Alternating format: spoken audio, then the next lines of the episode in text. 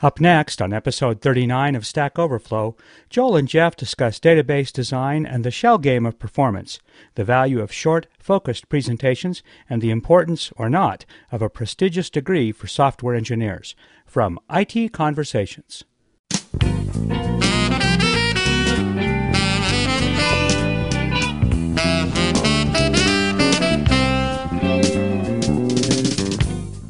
Hi, this is Phil Windley. Today I'm excited to bring you another great program from Stack Overflow with Joel Spolsky and Jeff Atwood here on IT Conversations. The Conversations Network is a 501c3 nonprofit, and we need your help. For a tax deductible donation of as little as $5 per month, you can support this channel and the rest of the Conversations Network. So please visit conversationsnetwork.org to become a member and help us continue to bring our programs to the world for free. Our audio files are delivered by Limelight Networks, the high performance content delivery network for digital media. And now, here's Stack Overflow. Oh, yes, I love QuickBooks. it's a very exciting bit of software, very fun to use. Yeah. Um, Michael and I were having a little laugh about it today. Sorry. yeah, it's one of this. It's necessary. I appreciate the necessity of it, but I, I got to tell you, I, I really feel that QuickBooks is a good example of software that just doesn't sort of hasn't adapted sort of the new paradigm that we have for well, software. Neither has accounting, so get used to it. Yeah, you know what I mean. Like it's it's the, the the thing about QuickBooks is it's evolved over many years to be the perfect accounting application, or I should say bookkeeping, bookkeeping and accounting. Really perfect. There's It's perfect. Yes. It, okay. Yes, you'll see. It doesn't gather any data that you don't. Yes, it, it takes you a long time to learn that it's doing things the way they are because you know, you, you have to have gone through about five or six years of filling out every possible tax form mm-hmm. before you finally appreciate the craziness that's in there. Right. Well, no, I, I appreciate the wisdom you guys are bestowing upon me because you've done this stuff, and it's not. I, I yeah. do. I do understand that it's necessary, and I, I apologize for being very bulky about it. um, I know it's necessary, but I do want to put this to our listeners. I'm kind of curious because Joel maintained, and I can see your point on this, Joel. To be fair, I totally see your point on this. That some of the emerging online stuff, like I think uh, gosh, I can't remember the names off the top of my head, but there's a couple really popular web based sort of accounting. Yeah, solutions. like Net Net Ledger is that one of them? Um, uh, uh, Wesabe, I think, is one of them. Oh, I, those are Net NetSuite. That was the one I was thinking of. NetSuite. There was something called Net yeah. Ledger. I'm pretty sure, and um, uh, I, I, don't know. I don't know what Wasabi is, but I think that those are. Um, those are like mint. Those are like like personal accounting systems. Those are not suitable for. But you can't use them for accounting. small business at all. No, really. No. I mean, you have issues when you're a small business of of that that are different than. Yeah. It, okay, that's fair. But uh, one thing that well, you had warned about was that. Yeah. The tendency for these guys to hold your data hostage, which I think, particularly as a business, would be really dangerous, right? I mean, oh yeah, yeah. The web-based ones definitely did that, and I don't even think I'm giving away the pooch if I can say that. I think it was NetSuite. Mm-hmm. Uh, you know, I should check. uh, uh, d- definitely, some to... of them, some of them, wait, you know, ran for a few years and then raised their price a few times. Yeah, no, I, I, hear where you're coming from, and I think as a as a small business, that's a serious concern. I mean, if, if on a personal level, it's kind of a concern, but I mean, I even know. even the QuickBook, the Quick QuickBooks every once in a while requires you to upgrade, um, you know, because something changes in tax laws or something, and they just I don't know why. Right. And uh, and they they get uh, you know people get furious because they're forced to buy the upgrade after you know every three years or something. Uh, right but but it's a lot more reasonable than the online ones usually. And and the other the other real reason to use something like QuickBooks is every accountant in the world knows right. how to use it because yep. it's just it's just become such a standard in the way that Word is. Right. I still think you know that said, I mean, I, I still think there's an opportunity for someone to be QuickBooks compatible, but be a little less painful to yeah. use because uh, I posted on Twitter some of my dissatisfaction, and you know who uh, concurred was Richard White of User Voice was saying he's like I challenge anyone to find a, a software with a worse startup experience than QuickBooks, and he was using the Mac version, so apparently it's it's sort of hard to disentangle the startup experience of QuickBooks with the fact that you're doing business level bookkeeping for the first time. Mm-hmm. Like if it's really once you know business level bookkeeping, you know the, the, the trouble is that, that the way to do bookkeeping for a business is kind of hard, the double entry bookkeeping and stuff. Uh, This is of no, no interest no, I, to any of our listeners. Yep. well, yeah. Okay. Well, that that's enough on that. We'll delete all it, that. It is reality, though. I mean, yeah. if you're going to be an entrepreneur, then this is something that you have to do. Unfortunately, believe me, You I'm do. not happy about it, but you have to do it because It's you not have that to hard. Usually, usually what they recommend, and this is what still what I would recommend to a random person: um, get when you start your business, hire your accountant, the guy who's going to do your taxes at the end of the year. Go to his office and have him spend an hour setting up QuickBooks for you and showing you how to enter all the things that happen, and how to enter them, and just have him, you know, check over every, you know, every once in a while. Uh, Right. uh, because you'll you'll you'll be you'll be pleased, and it, it doesn't add up to that much time. Truly, in the history of Fog Creek, you know, I started the company without knowing anything about double entry bookkeeping or anything like that, and I read one book about how double entry bookkeeping should work, uh, which was very helpful. And I read the the manual. Does QuickBooks still come with a printed manual? Uh, I, I bought it online, so no. Ooh. See, now the printed book that used to come with QuickBooks was quite good in that it wasn't just teaching you how to use the application, it was actually teaching you how to track money for your small company, which is um, above and beyond what you would expect from a user manual. And it was pretty well written and kind of in the sense that it told you the things you needed to know and didn't confuse you with the things you don't need to know. Right.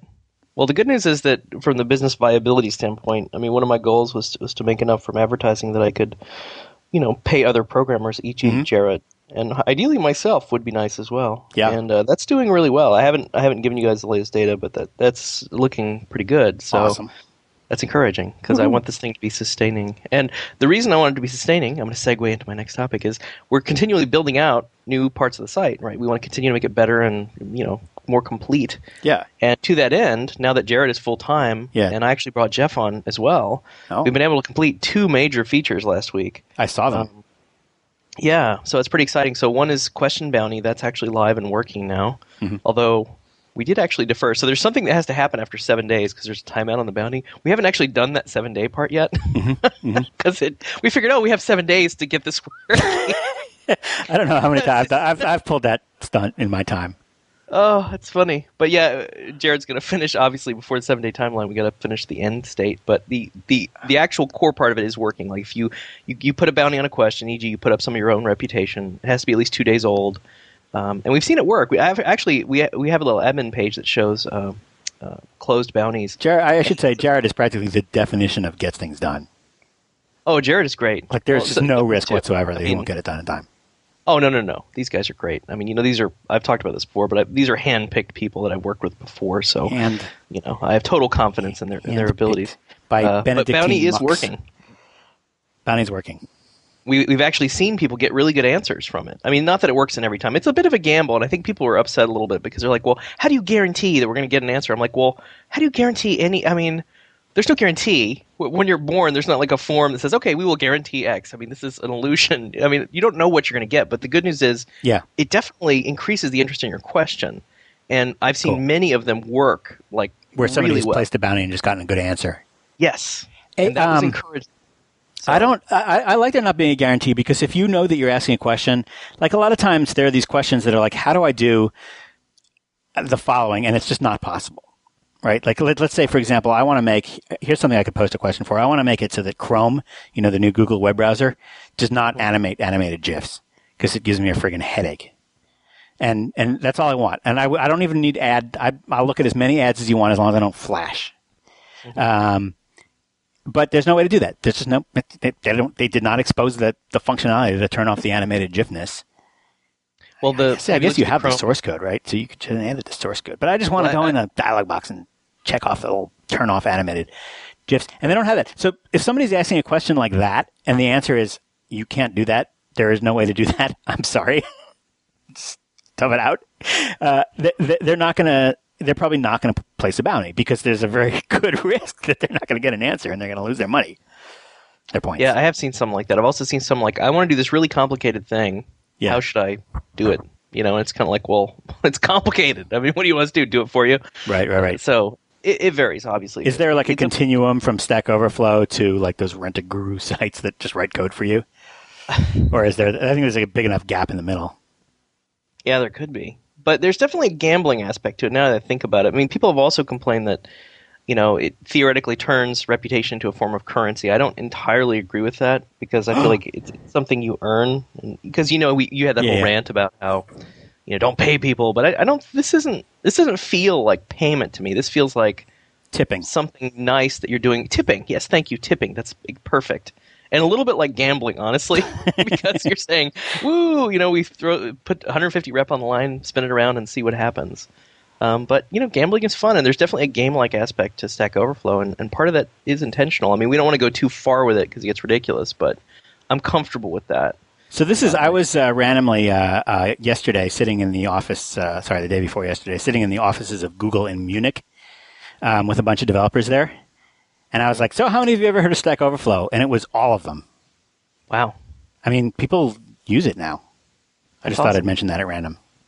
No, that's great. How speaking of which, let's talk about it. How was your European vacation? Well, I it like wasn't a like vacation. Y- What's that? Say I'm that just going to pretend like it's the movie because it's more exciting. European vacation? Well, yes, No, It was Your more like the, the Bourne Identity. I was running around European capitals, first class lounges, taxis. Oh my God, they go so fast on the road in Germany. When they picked me up from the airport, the speedometer was at 190. What? How much is that in, in dollars? kilometers. Wow, how much is that in dollars? How much is that in dollars? 190 kilometers per hour in miles per hour. 118. Oh my God. It was so fast. Th- th- this, this, uh, and it was like a Mercedes limo too, and it was passing all the other cars on the road, and you didn't even feel it moving, practically, you know, because it was. Ooh. Anyway, that was cool. that was the first cool thing. Um, but the con- the conference was not so good. You know, if you ever if you're involved at all in any kind of conferences, you don't want to ever be on a panel or in any way going to any kind of conference that has panels or nothing with panels. Panels bad. well, they do those at Mix, and I think if if you don't have too many of them, they're okay. If everything's a panel, you're in trouble. I agree with that, but Yeah. a handful of panels, not too bad. It, depends, on how many people. If you and I were on a panel, we would it would be fun. But if there were four other random people there also talking, you just you don't get enough airtime. So it's very hard to have more than about maybe maybe three people on a panel is okay. You also need a good moderator, which I'll tell you that's a real real skill Yeah. to moderate like random people on a panel. I mean, you have to have someone in charge that knows what they're doing, otherwise it's going to go south. It depends on also who's on it. Like I was on the software panel. This is not a software conference. This is uh, digital life and design. So that's just a very generic conference about everything, hosted by Burda, which is a big publishing company over there in in Germany. And um, my panel was called software, and the the, the people on it uh, were a very very wide selection of people that were really did not have. We didn't have that much in common, I guess and um, and so uh, the the uh, moderator tried very hard. Uh, Marissa Mayer from uh, Google tried very hard to come up with sort of interesting topics that would be interesting to anybody. Mhm. But the trouble is, everything had to be so vague and you know uh, generalized that it was very hard to come up with anything uh, interesting. Mm. And so I could see that this was a conference that was act- actively trying to take very, very smart people that they had on their panels and reduce them to saying trite and stupid things. You're not just saying that because that's what happened to you. You're No, you're blaming the conference now. No. So that, Max Max Max Levchin was on my panel. Do you know him? He's a he- he's kind of cool. He's uh, one of the founders of PayPal, and in the past now he runs a startup called Slide, which does Oh, yeah. slideshows on MySpace or something like that. Anyway, um, I would have been bored out of my mind, except Max Levchin, challenged me to sneak into one of my answers the words "the last of the Mohicans," which was really hard. I didn't. I got it in only at the last minute, and I told him he had to he had to say righteous indignation at some point. Well, that's an easy one. It was. He- Righteous indignation. Come on, who doesn't have that every day? I know, but he had to say those words. he didn't just have to. He didn't just have to be it. That's Um, true. and that was the only way I was able to amuse myself in the thing I was speaking on. But it's a shame, right? Because if I had been given the equivalent amount of time, like 15 minutes to talk, whatever my, my slice of the time was, 10 minutes even, I could have gotten up and said something interesting in 10 minutes that that audience would have learned something and ta- taken something home. But yeah, instead I didn't. Anyway, No, that's a good point. I mean, it's a pitfall of like a panel type discussion versus you know more free form or yeah. Little grok talks is what I've little ten minute sessions are like what I've referred to as like grok talks where you just somebody gets up and talks on some topic for a very narrow amount of time. If they've hopefully. prepared, those can be awesome. We did uh, we did this thing at the Business of Software last year called Pecha Kucha, which is this Japanese thing. You you put up some PowerPoint slides, and you have to come prepared with 20 PowerPoint slides, and they advance for you automatically every 20 seconds. You don't get to advance them yourselves. That's awesome. So you yeah, I remember reading about that. Six, That's cool. Six minutes and 40 seconds, and you have to be so well prepared to have these slides changing at the right time. Uh, the, we, we, and we had a contest. We had, I think, uh, I don't know, six or eight people doing these. And uh, the winner was uh, um, uh, Alexis uh, Ohanian, the guy who draws the uh, cute aliens on Reddit. Oh, and nice. he had prepared his so well that like the slide would ch- change at the perfect time and provide like the perfect punchline for what he had just said. and it was just the, the, Practice, an awesome six minutes and 40 seconds. Uh, and, and, and most of the other Pecha Kuchas were pretty good too. People just prepared a lot more and they tried to, when they tried to distill their idea down to six minutes and 40 seconds, uh, and make it clear and punchy, um, Mm-hmm. it really worked well. And the ones that didn't prepare as well or didn't have something as interesting to say, uh, fortunately you were mercifully short. you only had to wait a couple of minutes before the next person was, was hauled on. Yeah. Well, you know, Geoff Dalgas, the adjunct member of the team, Mm-hmm. recently gave a presentation on uh, Stack Overflow in Corvallis, which is where he's from, to a user group. Oh, cool. And the, the, piece, the key piece of advice I gave him on a presentation was like, always end early. Don't ever, ever go over. If you do anything else, Yeah. end on time. Ideally, end early. Yeah. Because nobody says at the end of a presentation, "Wow, I wish that had been much, much longer." Longer. you know, I mean, right? So, uh, to me, that's the key piece of advice. And it sounds like what you're describing is is where you've you've taken that and you've made it part of the rule set of like you can't go over. By It depends. I mean, there are people that have excellent one-hour presentations, uh, like So- like Seth Godin, for example. Uh, uh, there's a lot of people who will do a fantastic hour. Um, and it's not that you'd want it to be longer, but but that if you did ask them to do it in half an hour, uh, you'd miss out. You'd miss out a lot. You just wouldn't learn as much. right, but it takes a lot of skill to pull off those really long. It's just like writing. I mean, if you can write Yeah. something really long and pull it off, It's a lot of preparation. Yeah. Extremely good. You have to write probably about 20 pages of writing to, to equal an hour of, of speaking if you were Right. just to read off of those pages. Well, it, to me, it's, it's almost like programming. It's like if, in all cases, try to err on keeping your code like small because large code is just going to have more bugs, more problems, more Mm-hmm. things that can go wrong with it. So if you can be short, you're going to be doing better on on the whole. So uh, it, it's a good generalized piece of advice to give people with regards to presentations. I think is you know stay short, stay small, stay punchy. So if you're doing an hour, then you want to, and you know that you're going to need about 18 to 20 pages for that hour. You want to write 40 pages, and you want to cut and delete and con, you know consolidate until you've got it down to about 18 pages, and then that's Right. going to be an awesome speech. Hey, uh, speaking of uh, conferences and all that kind of stuff, what uh, is this? Is are we allowed to say anything about the, the mix uh, thing?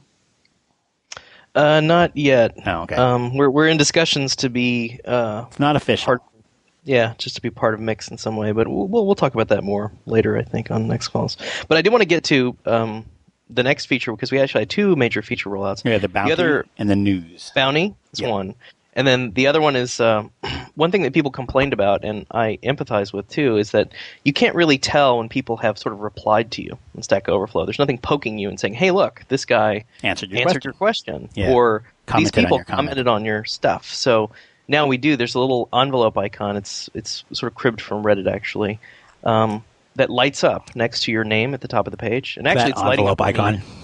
It It's goes. It's a, the, right sl- the sluttiest envelope icon in the world. It- it's just crib from Reddit. It's probably a part of a font somewhere. It's just everywhere. That little envelope icon. yes It's the so in fact Oh. uh, mine was lit up and i just clicked on it and i had a response two hours ago so uh, it's a Oh, look at comment this. This is awesome. You can give it like a range of dates. Yeah, yeah, it, it's fun. That's something Jeff worked on. That was a major Whoa. thing. And this is this is going to fold into our email eventually for people that want email notifications of changes. What if I what if I go all the way back to the day I was born? You can't. We have actually have another thing I, I can actually talk about is we have a bit Ah, of a 14 performance days. problem because uh, our our the way we chose to store what we call posts, which is questions and answers, and then revisions. So we have two tables. We have posts and revisions. Um, and then for every given post, the revisions that we usually care about are the first revision and the uh, the, the current revision. So there's basically pointers in the post table to records in the revision table. Um, and this sounds fine. This sounds fine on paper. Um, it has a few downsides in that, for example, like if you retag something due to the way we're storing the data, we have to store duplicates of the the post and everything else in there. So it wasn't optimal from that perspective. But what turns out to be the big killer with this approach is just the fact that we're joining all the time. Like in order to talk about a question, mm-hmm.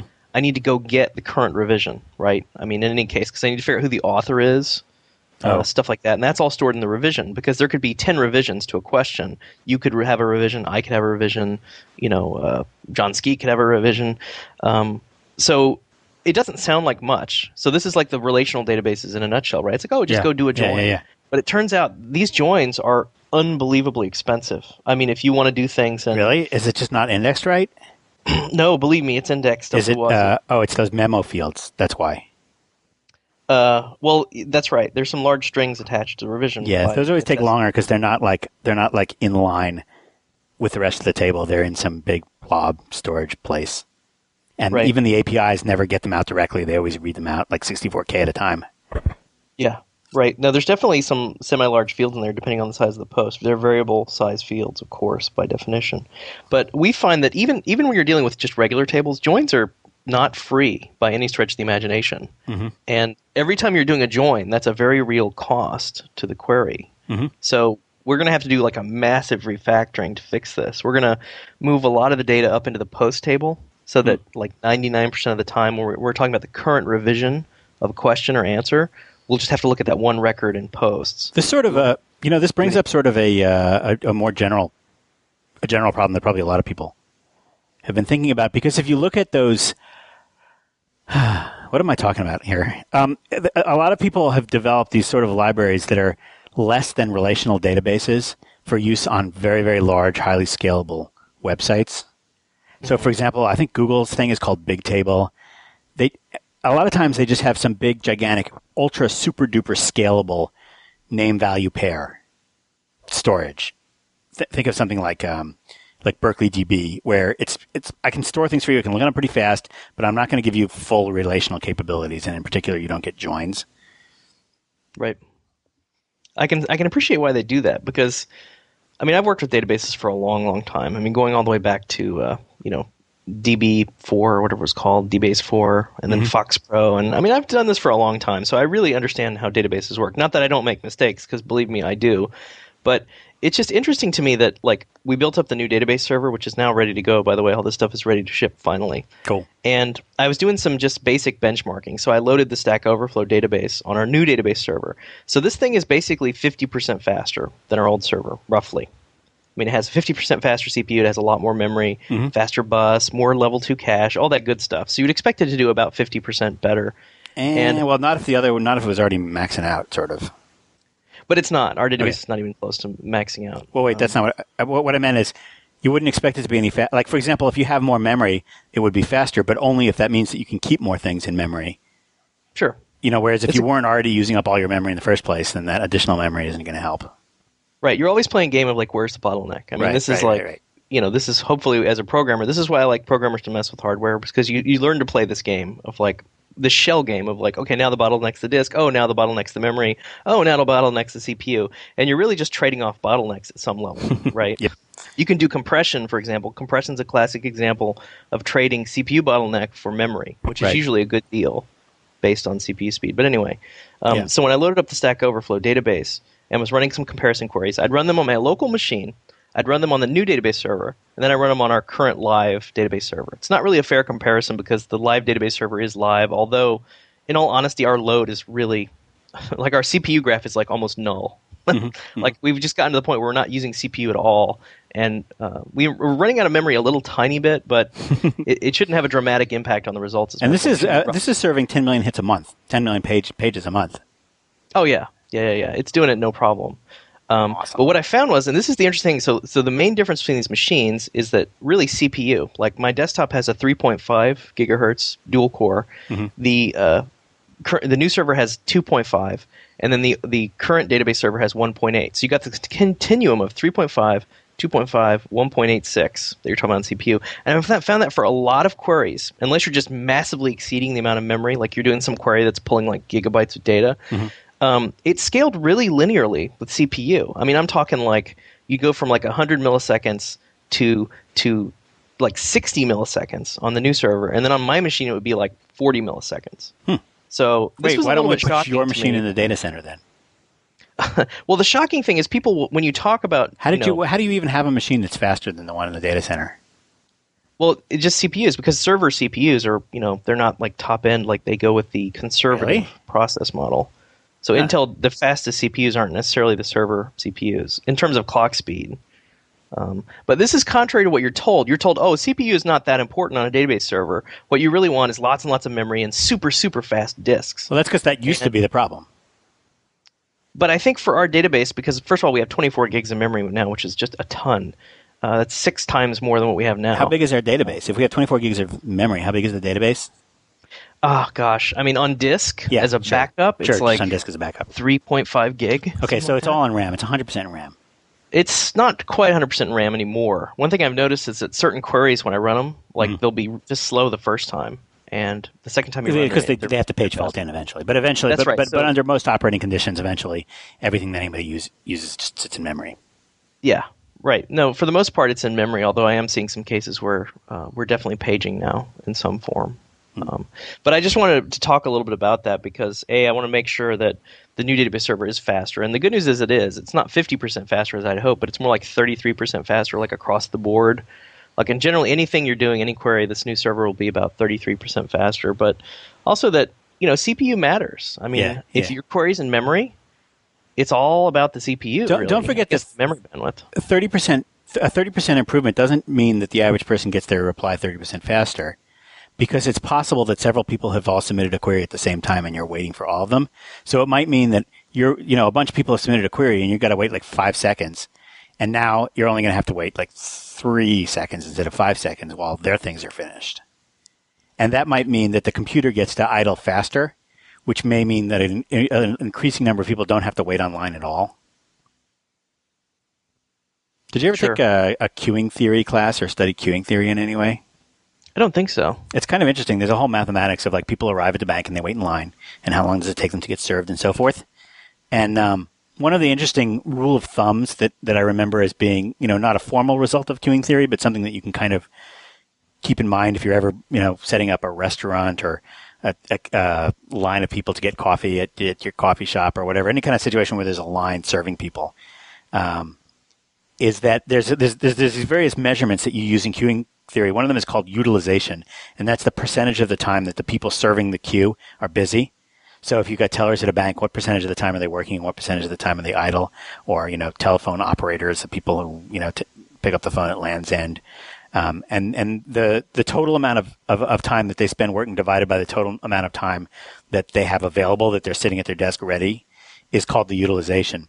And one of the common results in queuing theory is that a utilization of 80%, all kinds of things start to go wrong. And the, the, the length of the lines, the average amount of time that somebody waits in lines tends to get really, really bad if the utilization goes above approximately 80%. And so obviously, um, the, the number would be a higher percentage if there's a smaller number of small, a larger number of small transactions, and it would be a lower percentage if there's a, et cetera. But the point is that, uh, you know, kind of as a rule of thumb, and this is something you can measure for your own scenario, but as a rule of thumb, um, typically if you, if you have a bunch of bank tellers and they're working 79% of the time, most customers will come in and not have to wait in line at all. But if you just get up to like 81% utilization that they're busy, then the average customer might come in and wait 15 minutes online. Well, because there's there's a certain point at which um, you know there's a certain you could do this sort of mathematical simulation where you say people are arriving with a certain probability at any given time, and that's uh, something called the Poisson distribution, the the probability that people will arrive if everybody arrives independently, and uh, they tend to distribute according to a certain curve, and so there's a certain probability that a big chunk of them will arrive all at the same time, and um, the the if the utilization goes too high, you get to the point where maybe you're serving everybody. Like if you imagine a utilization of 100%, you are serving everybody, but the you know the fourth person to arrive in the day is going to have to wait for the first three people to be done, and the last person to arrive in the day is probably just going to get dealt with right away. But but during the day, you're going to have all kinds of people who arrive and have to wait for hours uh, to, to to to wait their turn, basically. So well, I remember um, reading yeah. this is this has a lot of operating system implications because isn't this Mm-hmm. the way the scheduler works in the operating operating system really critical to like overall performance? Like kind of yeah. I remember even in Vista, like they improved some things about like you could get priority scheduling. Like if you're doing multimedia playbacks, you can't get kicked out of the queue and have stuttering. And Right, right. this is really the art of uh, devi- designing an operating system, isn't it? Is making sure that it's just playing the shell game with the bottlenecks, right? Like I/O, disk, CPU, and making sure that nobody's like starving unless Right, right. something catastrophic is happening, in which case you're just you're just hosed. One thing I've noticed over the years is whenever something's taking too long, I'll switch to another window, open a browser, and try to do something else. So you're kind of punishing the CPU for being slow or, or your computer in general. You're actually making it a little bit worse, which is you're launching up other apps to keep you entertained while the computer works on your first process and therefore making it even more overloaded at precisely Right. the moment where it needs some extra CPU power. Well, one thing I liked about you know Vista introduced this new uh, system performance metric, um, which is a reasonable set of benchmarks. But what, what I liked about it that I thought they really got right, Mm-hmm. and so pay attention, something that Vista actually did correct. Joel, you want to write this down?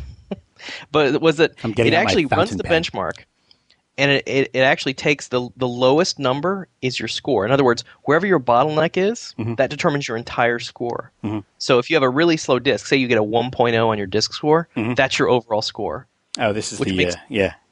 Which makes total sense because that's Sure. really how you should look at it. Like, Yep. where is my bottleneck? Yep. That's the thing I need to improve. So it really incentivizes you. It's like, wow, 1.0 on disk, I could have a 4.3. All my other stuff is at 4.3 if I just get rid of that stupid slow disk. Um, and that was really smart and really the correct way um, to look at performance. Does anybody else? I have uh, I put Windows 7 on a laptop here, and it just freezes. The whole system just freezes. The mouse won't move. It's just like hard hard frozen. Ooh, Is that the laptop No, or is that Windows 7? I haven't, I have not heard of that. All I've heard is like people liking Windows 7. I yeah, that's what I heard. but I don't like it because it makes the whole laptop freeze. But the laptop may just suck. You know, it's a Dell. I won't mention them by name, but Huh. Interesting. No, I, I don't know. It could be a hardware problem. I mean, Yeah. it's beta. It doesn't- so I- I mean- yeah. I'm not a big beta operating system guy. I don't really enjoy it. Well, it's that. a laptop that I hardly use for anything, but it's the laptop that we use here at the office for demos when somebody has to put on a demo on the main uh, on the main stage. Well, it'll be nice. One thing I am looking forward to is I view this as just a polished version of Vista because Vista just lacks so much polish. So it sounds like they're going to get the polish right this time, from what I've been hearing, which is nice. Yeah, So finally, people can get off XP. I think my concern was that XP is freaking ancient. I just I I deeply am concerned with people who are comfortable running a 2001 era operating system. I mean, granted, it's been patched. And I mean all it's stuff. secure. It's Yeah. it's still faster than Windows 7. well, it was. You know what the mem- minimum memory requirement was for for XP? Do you remember? 512. Six or sixty-four.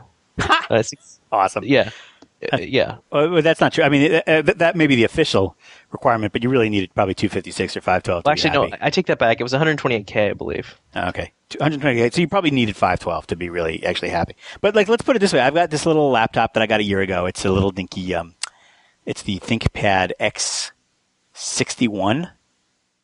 It's like the, the, the, the super lightweight, tiny little low end, um, Lenovo ThinkPad. And it's awesome. It fit, you can take it on the plane. I take it with me everywhere. I love it. It's running XP. Do I really want to put Windows 7 on that or is that going to just bog, bog that poor thing down? Uh, supposedly, it does better on like netbooks and stuff. And by the way, when I said kilobytes, I meant megabytes. Sorry, my, brain is malfunctioning. That's okay. We, nobody can Hopefully, you guys just mentally translated. No, nobody can keep track of any of that stuff anyway anymore. It's megabytes, giga, tera, zettabytes. Yeah. Who cares? Do we have any listener questions this week? We you had know, quite I, a few I, come in. yeah, I, I messed up again and didn't prepare them because I was sort of busy right before the. But let's see. Let's pop something up and see what comes. it worked pretty well last week, although I did get an email. I got an email saying, "Did you see that email?" I did, but I let you read those. I, I figure you're in charge of this part of the podcast. Okay. Um, let's see. Uh, there's a there's a whole bunch. Here's one that I'm interested in. Comments on the solid discussion. Yeah, let's do that because there are a lot of there's a lot of feedback on that. Yeah, I wasn't. I didn't really have. An, the truth is, let me be completely fair here. Um, I don't. Uh, what's the word I'm looking for? Know anything about anything? Sorry, I, I, I really I did not do my research on what what solid is, what it talks about, and I didn't really want to overly criticize any particular principle of object oriented design or whatever. I just do often have a feeling when I'm listening to those people, especially based on the examples that they give. Which now this week I was listening to Hanselminutes again, and now for two weeks in a row, they brought up this stupid issue about whether um, a, a, a square is a subclass of a rectangle. But who the hell has classes for squares and rectangles? What kind of application is this where you have classes for squares and rectangles? And and so it made me think. You know, I really do feel like, uh, and this is the only point I really wanted to make, is that a lot of the strong object-oriented design kind of stuff that you hear about uh, and that you hear from is um, doesn't sound like it's people who are writing a lot of code. So, for example, um, there's this business of test-driven development, which um, you know you, you write the test first, and and not necessarily a test in order to provide QA, so to speak, but a test in order to say I'm about to write some code, and I think it's going to do the following thing, and before I even write the code, I'm going to write a test, and the test is going to fail because the code isn't written, and then when I write the code, it's going to instantly pass because, uh, and then it'll allow me to always have a little unit test for that little piece of code that I wrote. And I thought about um, some code that we were thinking of adding to Copilot. And this is just one tiny example, and I can give you a million. But Copilot is this remote desktop application. And in order to make it work really, really well under very low bandwidth conditions, it uses JPEG compression on the screen, which makes it a lot faster. And uh, we use really strong JPEG, JPEG, so you can't quite. I mean, the, all the text is blurry, but that's okay because it's a good trade-off. You're just you're, you're just trying to do a quick tech support over the internet over somebody with probably a really crappy internet connection. Mm-hmm. And if the text is blurry, it doesn't reduce your ability to do text support. But if the it takes forever to display the page, that does reduce your ability to do text support over the internet. So that's a good trade-off. But I sort of thought that um, it would be cool. I entered a little bug into the bug database here at FogBugz, Fog Creek, um, suggesting that, that that maybe we give the user a switch to turn off the compression or to reduce the compression if they happen to be on a high bandwidth connection and they'd rather have it show up clearly rather than blurry. And um, so uh, you know, we'd, we'd, probably still use JPEG compression. We'd, we'd probably just use like a lower level of JPEG compression. And, um, uh, and I thought about that, and I thought about how you've got this screen that's showing basically effectively real time video, a real time screen image from somewhere else over the internet. And it's got all these JPEG artifacts on it. And I now need to write a function, a little button on the toolbar that's going to reduce the JPEG scaling. So it's whatever, think about how much code you have to write to make a button on the toolbar, and it's just going to change a parameter to the JPEG compression library from, you know, a, a 37 to a 10, let's say. Right? And that's all it's going to do. And so this is, you know, 5, 10, 20 lines of code to, to implement this feature, let's say. Mm-hmm. But to implement the test once, you have to somehow create a JPEG that is the same as this other JPEG that you have, but compressed at a different level using some. Uh, there is, there is no way to actually construct this test in advance of actually running it. Or if you did, it would be extremely hard. I mean, it would take a lot of work to write some kind of test that's going to know what that other machine that you're connecting to, which would have to be some kind of simulated machine that generated certain simulated experiences. And then you'd have to, I guess, get your own JPEG library and hope that it's the same as the JPEG library that we're using and let it do both kinds of compression. And I mean, this is just this. It, it, would take way more work to write this test than to write the code. And this is, I think, a classic example of you ain't going to need it, which is all this work that you put into that test, and yet that code is really only doing ten lines of code. It's going to work. It's not, or you know, whatever. Changing a parameter in some function call from a from 37 to a to a, a nine is not really going to fail. You're not going to have a bug there necessarily. So I always um, got the impression that these unit tests were written more for like encryption libraries and you know more like core libraries. Oh yeah, that's fine, and I'm all for it. If it's a when you say it's a core library, anything that's basically doing manipulation on data directly. There's nothing real time. There's nothing video. There's nothing GUI. There's nothing webby. There's nothing mm-hmm. All those kind of things. It makes a lot of sense. But I mean, who works on you know that's a very very finite number of apps that are like that, and um, uh, you know a lot of times it's just so much harder to construct a test than to than to uh, and and I and, I and I think it's okay that people then you know I, I think it's great if you use test driven development for your encryption library or your compiler or something like that.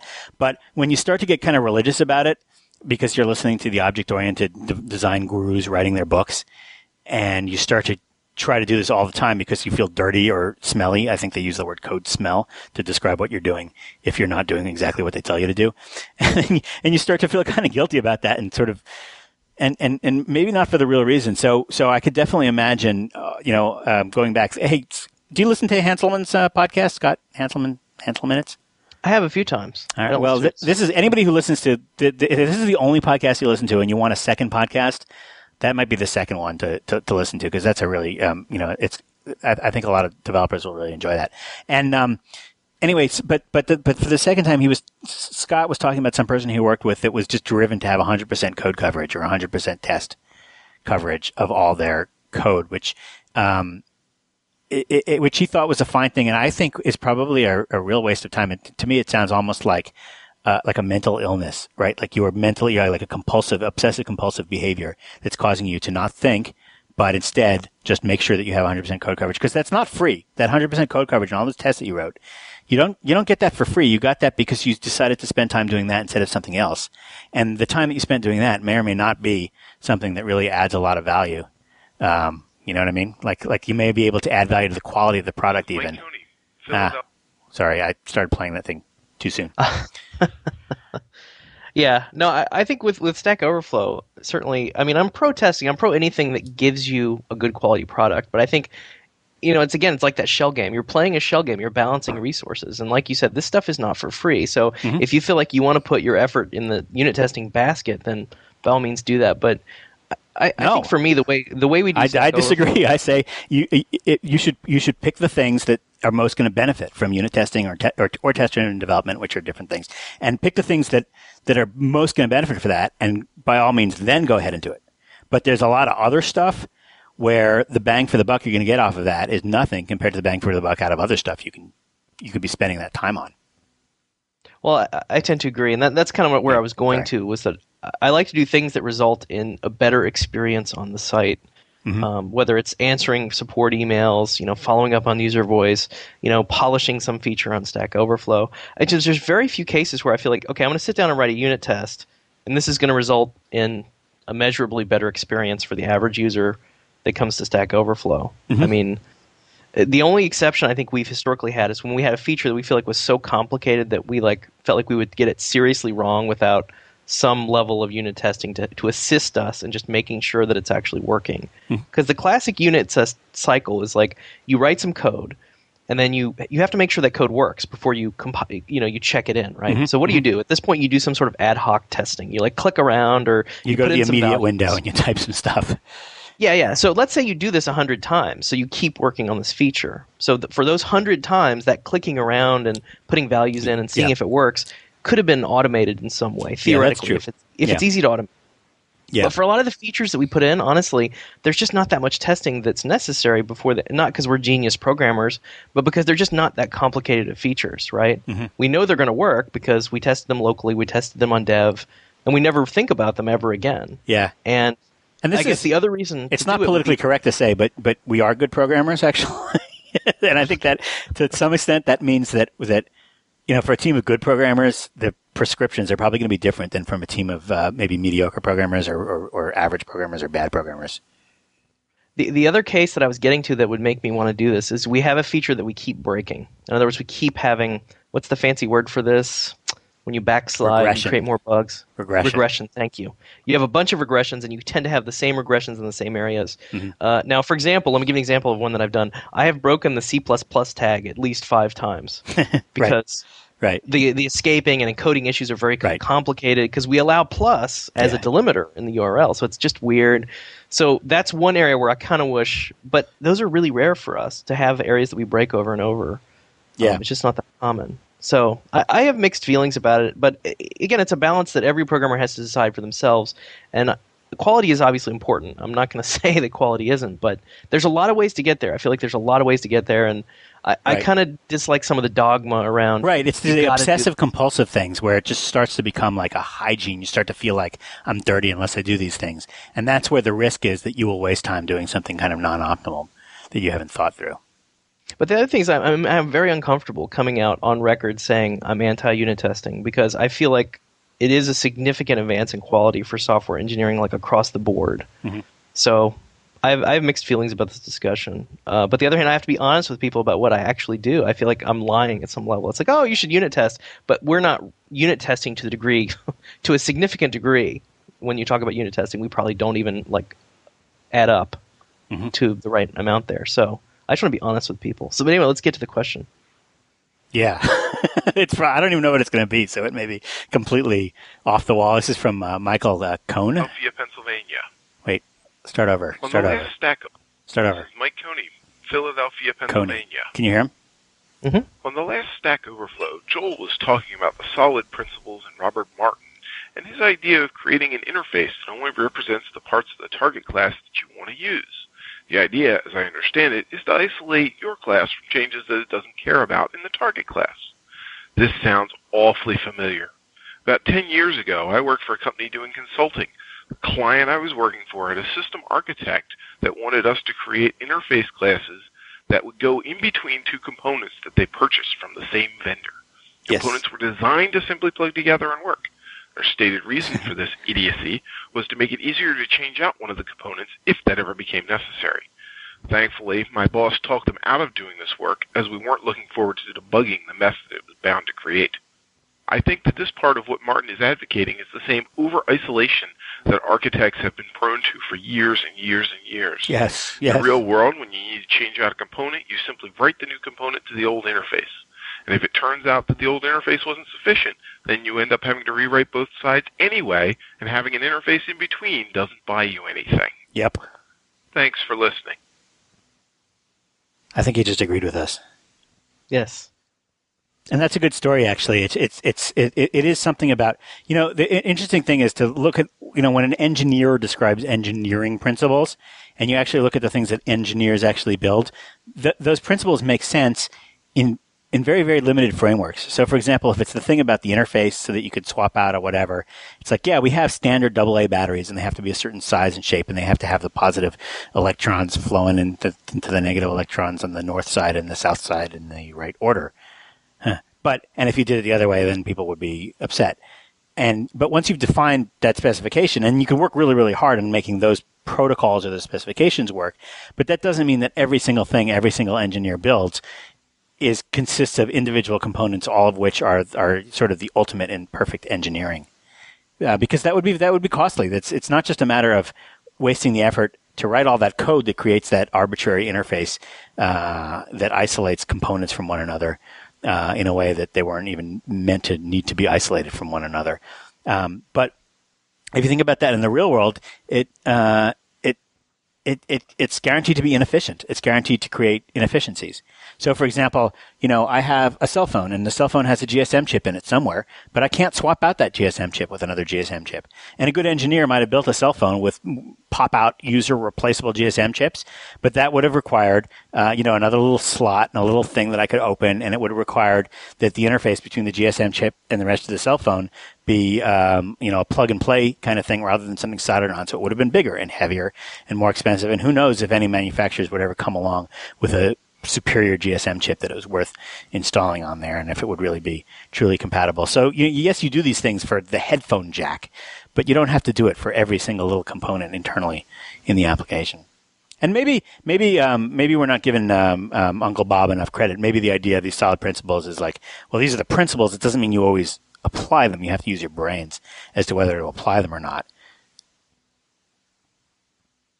Yeah, I I have mixed feelings about a lot of the architecture stuff. I, I feel like the ulti- the only metric that really matters is whether you're shipping software that really solves some problem for somebody. Mm-hmm. And I've become more and more reluctant over time to really judge anybody's methods that they use to be successful at this. Now, I, I will say that the teams that tend to be successful do follow some patterns. And you should look at teams that have been successful and the things that they do. They hire smart people but yeah, it it, it kind of it doesn't generalize well. It yeah. kind of breaks down into just just have a really good team that really yeah. really like gels. Yeah. Uh, and it becomes less about even the technology because you know there's been all these really oh, great yeah. products released in PHP, which I continue to believe is this really horrible, horrible broken language. Yeah. Like people talked about, you know, basic sort of what is it corrupting the minds of programmers? Oh yeah, PHP is is a direct ripoff of Visual Basic that, that didn't even or VB script that doesn't even take advantage with those stupid dollar signs and their inability to redirect correctly. It's not even it's not even a well designed ripoff of VB script. Yeah, so it, it tends to make people write really bad code, but at the same time, you'll have these these applications that are like WordPress, which are great. Yeah, um, and they might be written horribly internally, or maybe they're written really great. It I is think WordPress has a reputation as being kind of a mess internally. Yeah, but but it's possible to create these really great things that really sure. help a lot of people and yeah. solve the, the goal that they intended to absolutely know, create. So, and in fact, I, I feel like it, yeah. To be ahead. fair, I think that as the price of an application goes up, the likelihood that it was written with a good tool goes down. So, for example, those the the the the, the really really expensive enterprise software that does some big humongous complicated thing, that software is selling for a million dollars a seat. It looks terrible. The user interface is horrible and hobbled but uh, and it's written in Visual Basic 3.0, but it does actually solve a business need that makes it worth a million dollars a seat, and so that's why somebody's getting very rich off of it. Um, so, so there. Yeah, that was not. I mean, I, I, I, can kind of see where you're coming from. Where you had talked about writing newer articles, you felt like you had said everything that kind of you wanted to say. like at some point, this stuff all repeats, right? And Right, how- we, we yeah, talked about it yeah. before. There's a whole new generation of programmers coming up, and I, I do hope that they learn a better way and are able to avoid some of the mistakes that we made. Uh, but beyond that, I don't know. I don't think there's a lot of specific stuff you can point to, Right. like right. solid principles or whatever, that's really going to save the day. Like just because I learned No. solid principles, I'm shipping an app that, you know, And what you're saying Works. here is itself not new. It's a Frederick Brooks essay called No Silver Bullet. Remember that's that true. essay? I'm, I am myself repeating no silver bullet. That's yeah. great. So if we had all just friggin' read No Silver Bullet, we wouldn't be having these uh, these conversations. And I don't think anybody pretends to have silver bullets anymore. I think they they claim to uh, just have sort of advancements, incremental advancements in the state of art and programming technology. But I found that, for example, an, an advancement in a, you add another feature to a compiler. Uh, for example, adding uh, garbage collection is the easiest one, but even like some of all the cool new features in C Sharp um, that are starting to come down the pike, and um, new features in Python 3.0, and all those things are probably going to advance the state of the art in programming a lot more than any of these object-oriented design principles possibly can. So there. All right, enough about object-oriented design. You want to take uh, some Stack Overflow questions? Uh, sure. I have one that I looked up Okay. On my favorites list, and it's something we kind of touched on before. And you, you, you- know what my answer to this is going to be before, probably before I'm even done saying the title. So, save all your laughter until the end. Uh, but it's called uh, "Is Mathematics Necessary for Programming?" Oh yeah. Yeah, and the guy. Let's see. I'm just going to summarize. This is uh, one five seven three four. So this has been around a while. It's a four month old question. He was having a debate with his friend about whether advanced mathematics is necessary for a veteran programmer. Uh, so one guy was saying, "Oh no, you only need basic mathematics from like high school," um, Mhm. and the other guy was saying that you know you you do need uh, advanced math in order to be a good programmer. You should understand sort of maybe calculus and beyond. Uh, because it ties into sort of how you design algorithms and things like that. So it was really positioned as a debate, like you know, how much math do you really need? Well, that's a that's a good question because math. I, I think that the that the reason that this might become a controversial question is that the curriculum of math, as it is taught pretty much universally throughout the world, is um, is a, a very bad curriculum. I think, and a, a lot of people um, uh, who, who I trust, who are math professors, have have, uh, have told me this. I believe them. The stuff that is taught, the fact that uh, we teach uh, a pretty pretty standard curriculum, pretty much around the world of uh, starting in high school, algebra, geometry, trigonometry, maybe pre-calculus and calculus.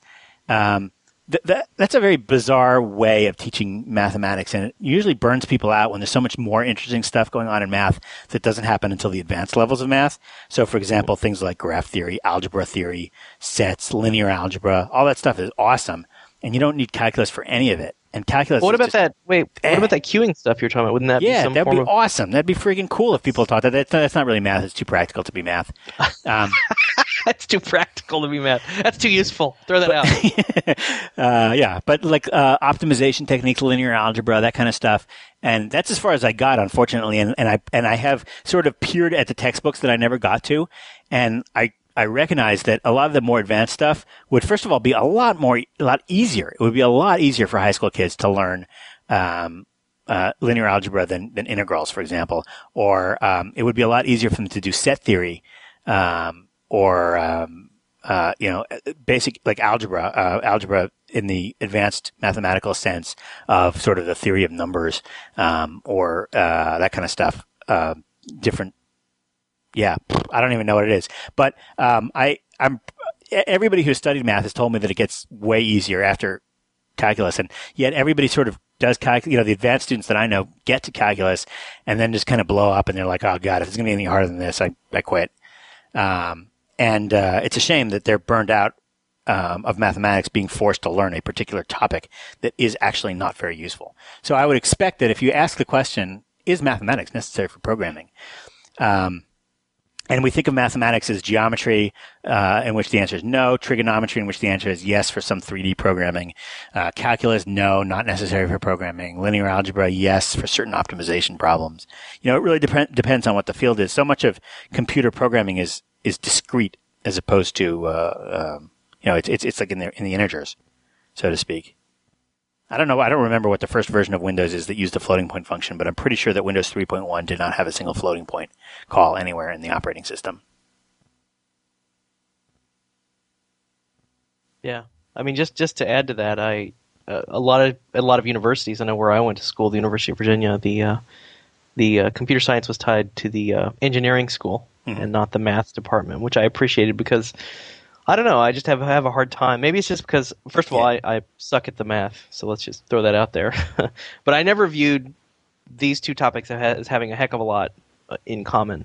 I mean, logic and stuff like that, yes, No. but yeah, pure math like calculus and and beyond uh, no I, I- really struggled to see the connection and i think in a, in a practical viewpoint you have lots and lots of programmers who have never really even gone to college Yeah. so that and they might be really good programmers so Sure. to say that oh you have to know math to be a programmer no, I mean, that's obviously dis- not the case. yeah you can disprove that like instantly Now, there's a, Uh, co- um, yeah, I can, I, I can even think of like if I had to decide between a programmer, you know, all else being equal, if I had to choose between a programmer who knew ca- calculus and a programmer who had taken a class in anthropology, cultural anthropology, I would go for the anthropologist for sure.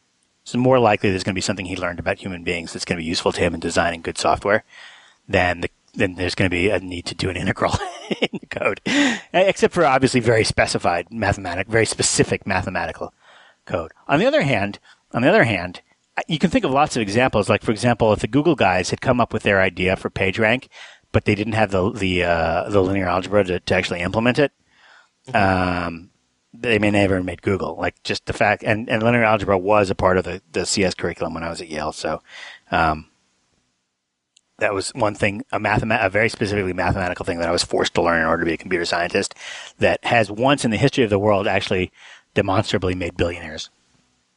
right no that's a good point that's a classic paper although to me that doesn't even really feel like math it just feels like logic where you're proving okay if you have these links and you can't i don't know it just doesn't feel No, no, no, that's mathematical. true. But then, but but but if you don't know how to solve it, you're you're talking about the PageRank paper, the original Google paper. yeah Yeah, but if you don't know the math necessary to solve all those equations simultaneously, um, and and realize that there is such a capability and that it's actually not so hard, then you may have just given up on your wonderful idea of using citations or, or incoming links. Yeah, it's fair. I mean, we can certainly point to some famous, uh, successful people that Right. have a math background. Sure, and we um, we can point to some that don't. So these are just these are just anecdotes. Yeah. I think. So, do you have a Stack Overflow question? Oh, let's like see. Let me look on my favorites list here. Favorites. Um, did we do did we do significant new inventions in computing since 1980? We did that, right? Yeah, we did. I just we forgot- talked to Alan. Excuse me, I just forgot to unfavorite it. I guess. Um, why doesn't it disappear from my favorites list? Oh, now it did. How about does it matter where you get your CS degree? And this is Sure. this has become a community question. The question is: Does going to a less famous university that might not be terribly selective necessarily preclude somebody from being considered for the elite software comp- companies? What question number is this? So I can Uh, look at it. One nine one three zero two. Google or Microsoft, regardless of my actual oh uh, elite software companies, which he's considering like Google or Microsoft, regardless of my actual abilities. Furthermore, how often do you find your alumni places a factor when looking for a job? Thanks for any responses. Um, Well, how do you guys look at it at Fog Creek? I mean, do you? we uh, uh, yeah we uh, uh, uh, I, I, I, Am I putting you on the spot? What the no, because Fog Creek is just like one small example, and I think we're probably a relatively enlightened company, and even then we're not so enlightened. And and the answer is that if I had two resumes that were otherwise identical, and one of them had evidence on it that the person in that resume has gone through some kind of screening process and passed, then I would rather talk to that person first. To save time, I would interview that person first. And that's what I call So the you- selectivity principle. I look for things on the resume that indicate some selection process of some sort. And that could even be getting into um, the, the the Coast Guard or, or getting into the Marines. Uh, anything um, and anything where somebody uh, went through some kind of rigorous selection process and made it through there. All else being equal, and I really literally mean that, all else being equal, then I will talk to that person first. I'll call that person first and put them through the interview process first because I think that in the long run that's going to save me a little bit of time because those people are a little tiny bit more likely to succeed in the rest of our interview process because they have succeeded in somebody else's process, whatever that may be. And so when it comes to selective schools, we have a very specific principle where we say uh, we have a detailed list of all the schools in the United States that accept fewer than 30% of their applicants. So I think it's 100. I don't know how many schools there are on that list, but schools that take less than 30% of the people that apply to them. And that's our criterion. And if you get that, then you're going to you're going to uh, all else being equal, you're going to get called first, and um, so you are actually a little bit more likely to get a job at Fog Creek. It does say right here of the second response by Matt J. Joel isn't bashful about being a college snob. Yeah.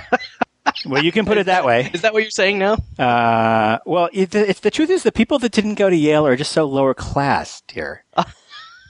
Do you really want to have to have lunch with somebody that went to Harvard or they're like MIT or riffraff, Princeton? you know, Yeah. really the riffraff that you really don't Yeah, want. they're going to be probably mugging you in the elevator to take your money or something. Pookie, I don't want to have to sit with people like that at lunch. Yes. So really, just to summarize what you're saying, make sure I understood it. Uh, really, the the breadth of experience on the resume trumps any one college reference. Uh, right? There's lots So- of other things that trump that, and there's lots of ways that you can. Uh, for example, actually, uh, for us, having experience at Microsoft, because we know that Microsoft has a pretty rigorous interview process. So having a, an internship at Microsoft to us is just as valuable as getting into an Ivy League school. Both of those get you one point on on the on the six point scale that we have for deciding whether when, when to call you, at what point to call you. So really, it's just like getting a, a, point. It's like kind of like Yeah. Mm-hmm. if you're in the Boy Scouts when you get like a, a merit badge. Like you get And enough it- of these merit badges, and Yep. And you it's have sort of never used. important merit badges. It's never used to make a quote unquote hiring decision. It's simply used to sort out all the huge quantities of resumes we receive and call people in the order in which they're most likely to get a job just to save time in, in the interviewing process. So I guess the way to look at this then would be okay if, if you're deciding whether to go to Stanford versus like you know some local college that's not maybe as well known. Go to Stanford. Um, just go. Just do it. Yes. do you, so really you're Yeah. really coming out in favor of these big name schools. That's Yes. what I'm hearing. No, no, it's not because of the big name. It's because of the selectivity. If you look at that list of selective schools, there's a bunch of schools in there you never heard of that are small and selective. Um, uh, you know, there's, there's there's this little school in, in Santa Fe, New Mexico, where you sit and read books in Latin and Greek for four years, and you know, 700 people apply and they take 12, so they're on the list because they're very good. Yeah, I ca somebody somebody will write in and remind me the name of that school. We'll put it in the show notes. Um, uh, yeah, it's it's it's a it's like it, it's it's they, their their entire curriculum is reading great books, and they just have a curriculum of what they consider to be great books uh, that they read, and that's the whole curriculum. But anyway, uh, the point is that they're selective, and similarly, we, we we know certain companies that we know put people through a very rigorous interviewing process, and that is just as good as going to a good school. But wait, I actually feel like, to be honest, that Fog Creek is relatively enlightened. In other words, if I was interviewing somebody and they dropped out of elementary school in fourth grade, but they were brilliant and they just wowed me. Um, there's no question that I wouldn't hire hire that person. I, I would certainly hire them. I don't really care where you went to school. We have a lot of people here that didn't go to the most elite schools in the universe, and it's not a question of how big the name is. It's just a question as to whether I can tell from what what, what I can tell from your resume about whether or not I should uh, interview you first, or if I should maybe wait until I'm running out of choices and then interview you. And um, yet, I feel like there's also a lot of other companies, um, not Fog Creek, that um, uh, that don't that aren't quite as enlightened and that will actually just literally just hire you because there's a there's a name brand on your resume. There are definitely a lot of companies that will automatically hire people from certain schools. Um, so there's no question that you're going to open a lot more doors if you go to the school that's well known uh, and that has a, a, a brand name. I don't want to say big name, but a, a name of, as being a either a, a quality school or a school where quality kids go, or just maybe just a school with a reputation or a school that doesn't sound like a state school or anything like that. Right. So if you can't go to a school like that, then you definitely have to make up for it by doing some extraordinary or semi-notable things. So Probably, yeah. I guess that's the way you would balance that out. You're, mean, what can I say? you You're really, you're really going to get your money's worth in your career by going to the, the better school. And you, you may, I, I, I hate to say this, I used to try to be really, um, uh, a little bit more idealistic about it in some ways. You know, my parents, uh, are uh, professors, were professors. And, um, they, um, uh, I grew up in New Mexico because, uh, at some point they both wanted to be professors at the same in the same city and live live in the same city, and that left them with not very many choices because they had to get jobs for the both of them. And uh, the University of New Mexico was on a hiring spree, and so they got jobs at the University of New Mexico, and went there. And um, uh, you know, I, I always sort of assumed, okay, there's going to be lots of high quality, smart kids all over the place. They're going to be, and there's there's going to be a whole class of kids that want to go to the University of New Mexico because they grew up in Albuquerque and you know, if it's just where they are, and maybe they have family reasons or financial reasons to stay at home, and they're going to go to the University of New Mexico, no matter how smart they are and how likely it was that they could have gotten into Harvard. and um, and and so I always assumed that the big I, I, I call these I, I call these sort of re- regional schools. A regional school is a school that's going to attract people from the region who could very well have gotten into Yale or Harvard, but just didn't want to leave the region. And um, my mom said to me, "Yeah, don't don't overestimate the kids at the University of New Mexico." She's like, I could count on one hand the number of students I had that were smart. Anyway, now I'm going to get in trouble. I'm going to get all these letters from Albuquerque.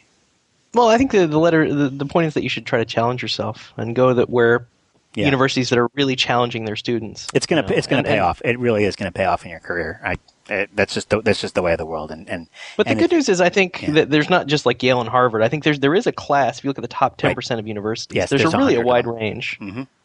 So There- I don't feel like you like have to go to Stanford. You just have to go to a school that's selective, that's Right. known to be selective and challenge their students. Absolutely. that's reasonable advice. And I mean, in specific fields, there- any job. Yeah, and specific fields, there there are schools like you could go to like Olin in in Boston, and this is something that nobody have ever has ever heard of, but it's very uh, uh, selective, and you'll get a better education in computer science or computer engineering than you would get at Harvard, definitely.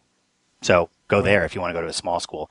And and the and the good news is I think a lot of the people that kind of complain about my snobism towards schools are working on the assumption that Yale and Harvard are these elite places where the children of Yale Yalies and Harvardites or whatever it is get to go in because they're legacies and, and it's really just a way of the, the, the WASP classes protecting their um, social uh, what's the word I'm looking for? Benefits. Standing. Standing, exactly, by letting their children go to these. And uh, that hasn't been true since 1969, I don't think. None of these schools, all these schools are, uh, you know, almost entirely, their applications are almost entirely based on uh, merit. They're, they, they've been meritocracies for the last 40, 50 years. So if you think it's the great Gatsby at Yale, that's just, this is not realistic anymore. Just not true. So yeah, always always stretch. I, I think I, I, I always encourage people to stretch. I get occasionally I get email from like high school kids asking for advice, and I hate to give advice because I don't know anything about them. But it, but if the advice is you- is of the form, well, I have uh, one kid wrote to me and he actually said I have a uh, scholarship, complete scholarship to Carnegie Mellon, um, or I could go to some local school that I'd never heard of. And I was like, Are you freaking kidding? Go to Carnegie Mellon. It's like, no, but I think it's going to be kind of hard. I'm like, just gotta, just go to Carnegie Mellon. Stop it. You got a scholarship. Off you go. Uh, and then he wrote me after a year and said he was getting straight A's and was really happy there. And, and a lot of times kids get to, kid, especially kids from smaller towns and stuff like that, they get to these big universities where everybody's smart.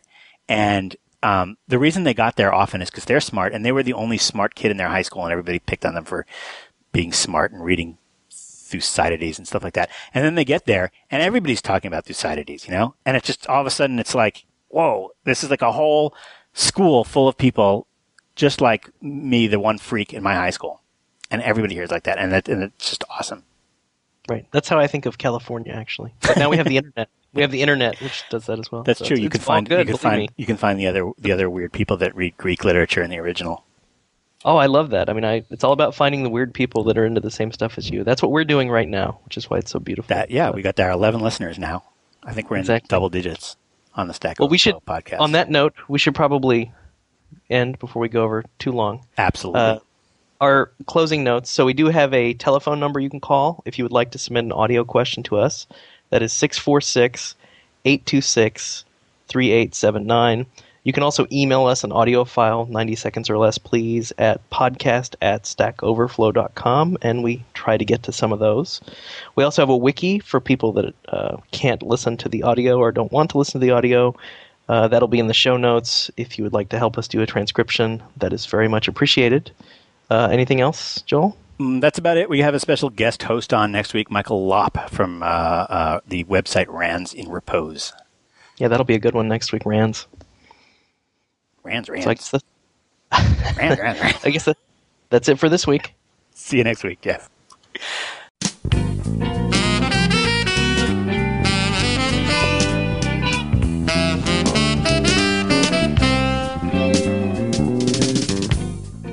You've been listening to Stack Overflow with Jeff Atwood and Joel Spolsky. The Conversations Network is a 501c3 nonprofit, and we need your help. For a tax deductible donation of as little as $5 per month, you can support this channel and the rest of the Conversations Network. So please visit conversationsnetwork.org to become a member and help us continue to bring our programs to the world for free. Our audio files are delivered by Limelight Networks, the high performance content delivery network for digital media. The post production audio engineer for this program was Joel Spolsky. Our website editor was Jeff Atwood. The series producer is Jeff Atwood. This is Phil Windley. I hope you'll join me next time for another great presentation from Stack Overflow here on IT Conversations.